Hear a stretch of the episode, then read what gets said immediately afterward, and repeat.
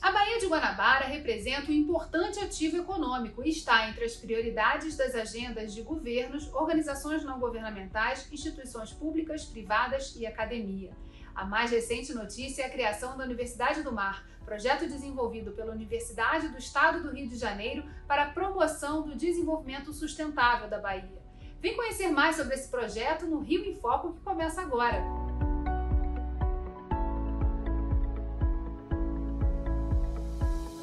Para falar sobre a Universidade do Mar, está aqui comigo o diretor da Faculdade de Oceanografia da UERJ, Marcos Bastos. Oi, Marcos. Boa tarde, Geisa. Boa tarde a todos. Tá? Primeiramente, agradecer o convite à Faculdade de Oceanografia da Universidade do Estado do Rio de Janeiro, para que a gente possa conversar um pouco sobre essa nova iniciativa, que é um misto de uma saga, desafio, iniciativa, que é a Universidade do Mar. A Universidade do Mar já tem um tempo aí, né, sendo gestado e discutido em várias instâncias. Conta para gente como é que começou essa ideia. Bom, é interessante você abordar isso, porque vale muito a gente contextualizar todo esse histórico dela. Ela surgiu é, a partir de uma demanda da Secretaria de Ciência e Tecnologia e agora Inovação, a SECT, que é, fez um contato junto a nós aqui na Faculdade de Oceanografia sobre a questão da ilha de Brocoió, que ali tem uma residência oficial do governo do Estado. Havia uma licitação para a venda desse ambiente insular, mas que não avançou, e aí a SECT, em função da experiência que nós temos aqui de termos montado centro de pesquisa na Ilha Grande e ficarmos lá à frente durante oito anos, pediu que a gente pensasse numa ideia. Então, no primeiro momento, a gente é, é, desenhou uma ideia para se montar um centro de monitoramento sobre vulnerabilidades ambientais e sociais. É como se funcionasse uma espécie de uma ilha sentinela. Né? Então, esse foi o primeiro conjunto. O que vale a pena a gente também resgatar é que a gente já vinha conversando, inclusive, que, com o projeto Máqua, com também estava o Bahia Viva na época, e para que a gente buscasse, inclusive, visitamos uma outra ilha, que eu não me lembro o nome agora, na Baía de Guanabara, que também seria uma, um modelo para a gente instalar algo lá. E também, após isso, acoplou a, a proposta a Associação de Moradores de Paquetá, Morena. Então, nós começamos a discutir em conjunto, tá? aqui a Faculdade de Oceanografia, a Associação de Moradores de Paquetá e o Movimento Bahia Viva, no sentido de buscar um caminho para efetivar isso. Mas no início foi exatamente isso, foi uma demanda que surgiu da SECT, né, para pensar uma utilização para aquele ambiente insular. É, a gente tem um histórico de muitos anos de tentativa de despoluição da Bahia é, e também uma discussão sobre como organizar melhor toda, todos os municípios da região metropolitana que estão de face à Bahia que poderiam estar é, fazendo melhor uso né, dessa, desse potencial econômico que a Bahia representa. Por que tem uma universidade quase que no centro da Bahia de Guanabara? Qual a importância estratégica disso? Olha, você já disse até muita coisa antes aqui na sua fala. Né? Nós temos hoje a Bahia de Guanabara como maior representante da Agenda 2030, ok? E é algo muito importante também. E nós tivemos vários, a gente acompanhou ao longo da história, várias intervenções, vários programas, JAICA, é, PESAM, que aportaram muitos recursos com esse discurso que eu particularmente eu acho que ele não foi muito feliz, porque a gente falou sempre em despoluição da Baía de Guanabara, quando na verdade esses programas eram programas de saneamento do seu entorno. Né? Então, eram muito mais programas de saneamento que poderiam, né, que levariam a melhor condição de qualidade de água. Afinal de contas, a gente está falando de quase 11 milhões de pessoas de vários municípios que vivem nesse entorno e uma série de atividades econômicas que se desenvolveram. A gente já foi polo do, da indústria do offshore, né? Um pequeno exemplo, Baía de Guanabara, apesar de todas as pressões que tem, ainda tem uma pesca bem significativa. Né? Então, o que eu quero dizer com isso? Nós temos na Baía de Guanabara um conjunto de serviços ecossistêmicos né, que uns precisam serem mantidos e outros até resgatados e melhorados, como algumas que vão vir exatamente tá, com essas atividades todas de melhoramento de saneamento. A Baía de Guanabara é o corpo final, pela gravidade, ela recebe toda essa carga pelos é, nessa bacia hidrográfica e aí acaba sendo vítima, né? A gente tem uma frase muito clássica, antiga, que antigamente ela entrava uma quantidade de esgoto compatível até o, a marquise, o teto do Maracanã. Né? Todo dia isso. Hoje isso melhorou muito, mas é uma coisa que não é tão simples e nem tão rápida.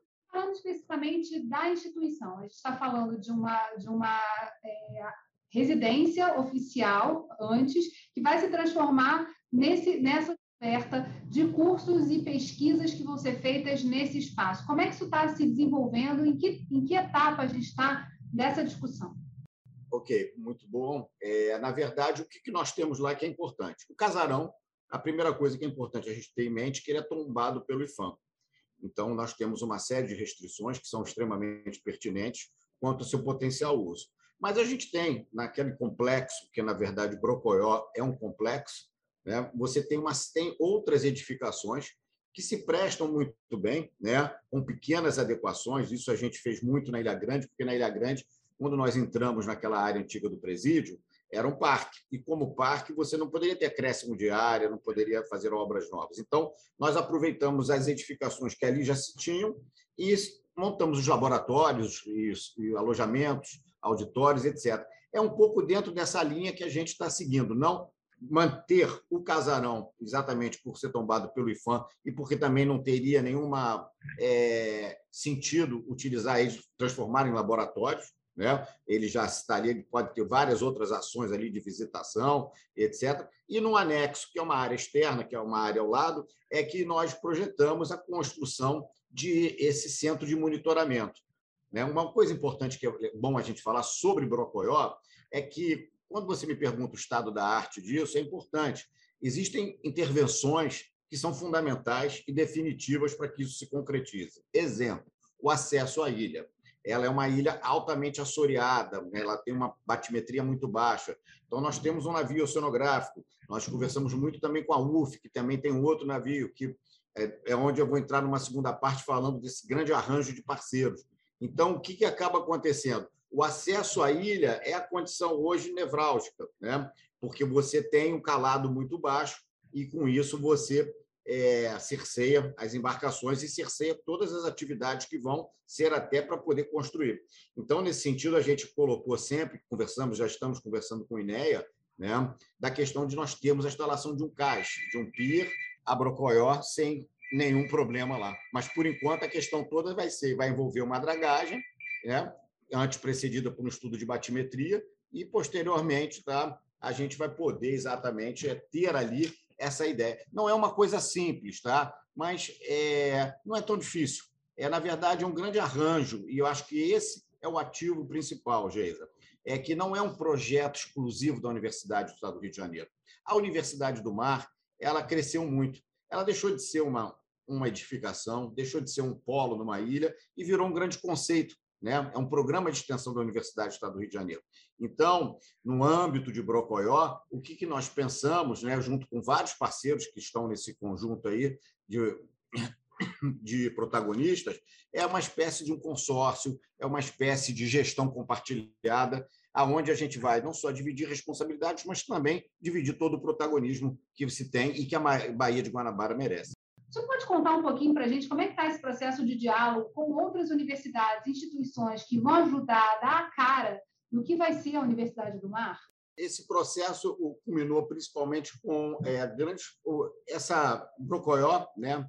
essa, esse tripé formado pela Associação de Moradores de Paquetá, o Bahia Viva e a Universidade do Estado do Rio de Janeiro, é, foi exatamente a base para que a gente construísse, né, principalmente é, o Bahia Viva também teve uma participação muito significativa na, nessas parcerias de outras instituições, e nós também temos uma relação, temos uma rede bastante significativa com outras universidades. Né? Então, na verdade, a ideia toda é, primeiro, né, a gente fez uma primeira aproximação explicando né, o que seria esse contexto, a forma de gestão, e aí a gente foi pegando uma série de cartas de, por exemplo, a Marinha do Brasil, nós temos as universidades, nós temos é, prefeituras, secretarias de governo, todas elas imbuídas num único objetivo: Bahia de Guanabara. Né? Bahia de Guanabara é um símbolo do Estado do Rio de Janeiro, está na Agenda 2030, já se falou tanto, já se jogou muito recurso lá, e a eficácia das ações ela é muito tímida. Né?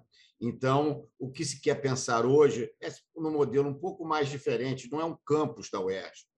Você citou também de, do navio oceanográfico da UERJ, né? e também a UF tem um outro navio oceanográfico, que, é, tendo um cais na, na Ilha de Brocoió, eles poderiam aportar ali e desenvolver projetos é, usando o espaço da Ilha de Brocoió. Você pode contar um pouquinho para a gente sobre o que, que contém esses dois navios, a importância deles estarem circulando a Baía de Guanabara para pesquisa, para inovação, e o que pode ser criado aí a partir dessa conexão no espaço que vai estar ali no meio da Baía de Guanabara? Bom, é fundamental. A nossa, a nossa parceria com a UF, a gente está consolidando, inclusive, com através de um convênio, aonde vai ser permitido até o uso conjunto das embarcações, tanto o pessoal da UF embarca conosco, como nós embarcamos com ele. São dois navios que foram construídos no mesmo estaleiro. Né? O navio da UF foi construído depois do nosso, mas já dentro de um contexto de uma flotilha que foi financiada pelo MEC. Para atender, foram quatro navios, um para a região norte, um para a região nordeste, sudeste e o outro para a região sul. E esses navios têm principalmente o foco com a formação de recursos humanos para os alunos de graduação. Né? Mas não impede que ele também atue, principalmente atue na Baía de Guanabara. Os todos esses dois navios são dotados, até o da UF, até com já está com um nível de equipamento de tecnologia embarcada até bem significativa, para fazer levantamentos diversos, né? oceanografia física, química, todos eles fundamentais, né? principalmente no nosso caso, que o nosso navio tem uma pegada bem assim costeira, né? de trabalhar nas baías, seja Ilha Grande, seja Sepetiba, seja Guanabara e todo, e todo o contorno de costa, principalmente o que gerando dado sistematizado, dado de qualidade, de qualidade para subsidiar as políticas públicas de gestão, ordenamento e de uso, né? e principalmente de conservação dos recursos e da biodiversidade. Senhor falou também da Agenda 2030, né? da importância de olhar a Baía de Guanabara e dela estar no centro, no foco das discussões da conferência que vai ocorrer agora em julho desse ano, que o Fórum vem acompanhando aí para e passo o desenvolvimento dessa discussão. E um ponto importante também é a gente estar na década dos oceanos, que chama de novo a atenção e o foco para ações coordenadas e principalmente de construção de governança. Essa iniciativa é, da Universidade do Mar vai muito nesse sentido, né, de reunir as instituições com enfoque no que precisa ser feito, né, e a Secretaria de Ciência e Tecnologia dando essa base de desenvolvimento. Quais são os passos seguintes? Assim, o senhor falou das obras de infraestrutura que precisam acontecer, da concertação de instituições que já está é, em curso, mas o que, que, que, a gente pode prever para daqui até 2030, né, que vai ocorrer e que vai dar base para que a gente possa ver resultados a partir da Universidade do Mar? Eu acredito, com muitos anos que eu tenho de serviço público, que a gente caminha para uma verdadeira é, revolução, no bom sentido, né, no âmbito das ciências do mar, principalmente aqui no entendimento dos gestores públicos sobre a importância. A década dos oceanos é uma agenda global e, portanto, né, todos nós estamos inseridos. A gente tem visto, a gente tem sentido no dia a dia a importância, principalmente dos oceanos, e a questão de regulação climática, a questão de lixo, plástico. É muito comum a gente falar que daqui a não sei quantas décadas a gente vai ter mais plástico do que peixe né, é, no mar é uma coisa que nos preocupa. E a Agenda 2030, ela, na verdade, o que, que é? Ela é a grande é, forma de o Rio de Janeiro se apresentar utilizando o seu maior símbolo, a Baía de Guanabara. Então, a gente tem, dentro disso, uma série de ações que vão ser feitas, né? porque são uma série de acordos e exigências de caráter é, mundial, em que essa agenda ela empurra a todos. Por exemplo, agora, no dia 1 de junho, eu vou estar na conferência em Lisboa dos Oceanos, tá? Vai ter uma que é onde já vamos ter avanços sobre esses primeiros é, de, sobre esse primeiro ano da agenda. A gente teve os problemas da pandemia e etc. Mas o que, que a gente entende dessa forma? É que há também um novo entendimento a nível de Estado, a nível de governo, sobre a relevância disso. Né? Então, hoje, é uma questão, nós estamos falando que essa agenda azul né, é uma questão não é só uma agenda, é uma questão de sobrevivência. E ela também tem muita influência em cima da agenda verde. Né? Então, não dá para a gente hoje é, ter essa coisa assim do, dos oceanos com aquela visão um pouco é, mais romântica do que se tinha. Não, é, um, é a principal é, via de comunicação, não foi à toa, só para a gente terminar aqui, que o governo do Estado, dentro de uma secretaria a de Desenvolvimento, Energia e Relações Institucionais, criou o CEDEMAR, né? que é um conselho de, de desenvolvimento da economia do mar. Então, nós estamos inseridos como um grupo de trabalho ali, a Universidade do Mar, além de pesca, navegação, portos, é, turismo, uma série de outras coisas. São grandes, é, são grandes manifestações, movimentos e formalizações que demonstram tá, que essa questão do oceano, a questão do mar, ela passa, de fato, a incorporar a agenda não de uma secretaria específica, como uma Secretaria de Ciência e Tecnologia, como uma Secretaria de Meio Ambiente, mas todas elas, entendeu, de alguma forma, têm o mar se relacionando, seja direto ou indiretamente. Professor, no poder público é muito importante a institucionalidade. É, só é possível avançar se a gente consegue estabelecer um ponto de partida que hoje é, está na UERJ e é a Universidade do Mar. Mas a gente já vem é, ouvindo várias notícias de outras instituições que estão se somando e também da possibilidade de expansão da, da Universidade do Mar para além da ilha de Borcoió, para outros municípios. É, o senhor falou de Paquetá. Eu queria que o senhor falasse um pouquinho sobre essa institucionalidade, como é que, quais são as, as possibilidades de expansão e de parceria também com municípios que estão no entorno da Baía de Guanabara. Ok. É, acho que você foi bem assertiva, porque tudo se inicia através da questão da institucionalidade. A institucionalidade ela é que vai dar toda essa é, que a gente chama desse peso institucional e é, foi assim que começou a Universidade do Mar, né?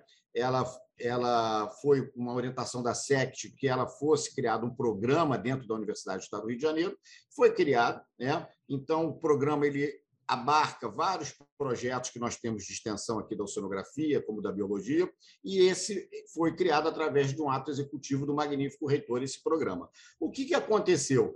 É, nós fomos, é, até, de uma certa forma, até surpreendidos, né? porque, por exemplo, o município de Maricá, né? com que tem tido uma relação muito boa com as outras universidades, tanto com a Rural, com a Federal do Rio de Janeiro e com a Fluminense também, entre outras, e elas também, e nós fomos visitados e pediram texto é, direto, professor, nós queremos esse programa da Universidade do Mar em Maricá e outras coisas também, desde cursos de graduação, mas tudo isso sendo essa tendo como essa locomotiva a Universidade do Mar. Né? Então, a Universidade do Mar ela é um, um conceito, né? ela é um programa institucional e ela é fundamental, né? porque ela está é, ancorada dentro da Universidade do Estado do Rio de Janeiro, né? e, com isso, dá segurança jurídica, dá segurança técnica, científica para todos os parceiros que buscam é, construir conosco essa relação. Então, hoje nós temos o Polo Brocoió, que foi o, eu diria que foi a cabeça de ponte da Universidade do Mar.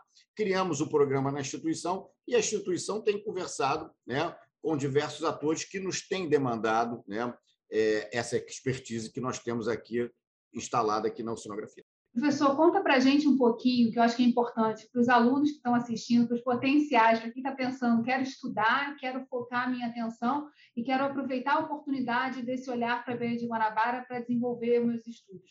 O que, que vai ter de oferta de cursos né, na, na, na, na Unimar a gente já pode chamar assim, Universidade do Mar, é, que vai ter de cursos, de ofertas de, de conhecimento e, principalmente, é, de potencial para desenvolvimento de novas, novas profissões e capacidades. A gente sabe que, com a pandemia, muito é, se evidenciou que a gente precisa desenvolver novas capacidades e lidar com o mar, olhar o mar de uma outra maneira, como o senhor mesmo trouxe aqui, né, com esse olhar estratégico é, da economia do mar, da economia azul, é uma, uma fonte aí bacana de desenvolvimento. Então, eu queria que o senhor falasse um pouquinho sobre cursos e o que vocês já vislumbram de ofertas nesses espaços que estão se construindo a partir dessa institucionalidade.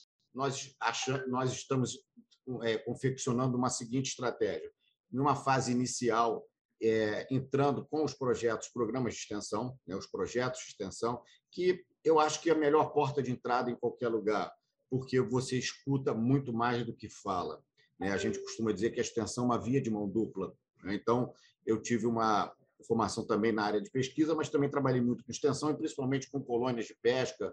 Então, a importância desse saber local é, é uma coisa que você não pode desprezar em nenhuma hipótese. E você também não tem que chegar nos lugares dizendo o que é bom para eles. Os lugares já sabem, eles já discutiram, eles já sofrem. Então, o que você pode, em função de uma certa experiência e bagagem acumulada em várias ações que você já desenvolveu, contribuir tá? para tentar é, mitigar ou até mesmo resolver questões específicas. Então, quando você me pergunta né, é, as perspectivas, eu diria que eu não vou dizer que o céu é o limite, porque estamos na água, né? mas o, a abrangência é enorme. Né? Então, a gente pode, principalmente, tem uma coisa que me preocupa muito, Geisa, é que eu tenho um grupo de colegas que são da área da pesca e estão todos nessa faixa etária que eu vou aqui, né? é, que eu me incluo, inclusive, entre 55 e 60 anos. E a gente estava conversando com um grupo de quase 60, e desses, nem 5% os filhos seguiram a profissão. Né? Os filhos estão hoje trabalhando atrás de um balcão da padaria, estão trabalhando no fretamento marítimo, estão trabalhando em outras atividades, em obra, ou são cooptados por coisas muito piores, e você tem essa juventude que vai perdendo essa identidade. Então, o que vai se buscar com isso? É óbvio que a gente tem questões sérias com a pesca, mas a gente pode aliar, por exemplo, tá, turismo de base local com atividade pesqueira eles conhecem como ninguém cada palmo da Baía de Guanabara. Né? E não só da Baía de Guanabara, mas como o espaço oceânico em si. Então, o que você busca em função disso é você agrega, né? agrega oportunidades, agrega geração de renda e, principalmente, com é, camadas né, da sociedade que estão muito vulneráveis, como os jovens e as mulheres, por exemplo. Então, você cria uma série de oportunidades. A própria UERJ, a gente teve essa experiência. Quando nós fomos para Ilha Grande, a gente percebeu que a UERJ foi uma espécie de grande empregador né? e, e grande incentivador na região. Então, nós avançamos muito com maricultura, nós avançamos também com o pessoal trabalhando. Então, é muito importante, né? porque eu acredito muito que o polo Universidade do Mar ele vai alavancar muito a ilha ao lado, que é Paquetá. Né? Paquetá é uma joia. Eu tive a minha infância, passei, era hábito ir com meus pais a Brocoió, né? perdão, a Paquetá. E isso foi se perdendo ao longo do tempo. Então, a gente entende que também com a, a chegada da Universidade do Estado do Rio de Janeiro e esse grande número de parceiros, quem ganha muito é Paquetá, né? porque passa a ter ali não só uma, uma, uma referência, mas também como uma geração de oportunidades e principalmente dentro desse viés que a gente quer muito olhar, sabe? Jovem e mulher. Agora, em relação ao, aos apoios, né? é importante ter aí é, constitucionalidade, orçamento para o investimento nessas ações e também o apoio é, institucional, do legislativo. Queria saber com o senhor, assim, é, sempre uma pergunta aqui recorrente do Rinfoco, como o legislativo pode atuar é, fortalecendo essa institucionalidade, principalmente permitindo que esse desenvolvimento ocorra? Olha, a gente tem uma experiência muito boa, né? Eu posso destacar até o exemplo do nosso navio. Nós talvez seja a, a, a experiência ou o exemplo mais emblemático. Nós não teríamos esse navio se a Lerge não tivesse nos ajudado. Não falo isso de forma piegas, tá? mas é um fato concreto. Né? Nós estávamos numa situação muito complicada a nível do estado do Rio de Janeiro, há uns anos atrás, você sabe bem disso, e a Alerj se sensibilizou com essa questão, ela enxergou a questão do navio como uma, um navio não um, um, como é que a gente pode falar? Uma ferramenta um equipamento para o Estado e nos ajudou nesse sentido. Então a gente vê dessa forma é, que foi muito importante. O grande arranjo acho que essa pergunta que ainda não te respondi é essa pergunta quem assina o cheque né essa é uma grande pergunta que a gente tem feito e por isso que a gente tem buscado, dentro desse arranjo né, e desse modelo de um consórcio, que a gente ainda está numa fase um pouco embrionária, com empresas também participando, as empresas que atuam na Baía de Guanabara, né? você tem muitas empresas no ramo de transporte, petróleo e gás. Então, elas também vão ser convidadas, estão sendo convidadas a participar, e junto com as outras universidades. Professor Marcos Bastos, obrigada pela sua disponibilidade de contar um pouco mais sobre a Unimar aqui no Rio em Foco. E eu espero, daqui a alguns anos, é, saber os desdobramentos e a gente poder documentar todo esse avanço que a gente conseguiu é, ver a partir desde o seu nascedouro até agora e de todas as possibilidades que estão se abrindo é, com a discussão e adesão de instituições, da sociedade civil organizada é, e da, dessa concentração de universidades, que é uma potência que o Rio tem que a gente precisa ver é, se multiplicar em ações. Para você que acompanha a gente até agora, só lembrar que esse conteúdo também está em formato de podcast. É só procurar nas plataformas de áudio pelo podcast Quero Discutir o Meu Estado. TV Alerj, o canal do Povo. Até a próxima.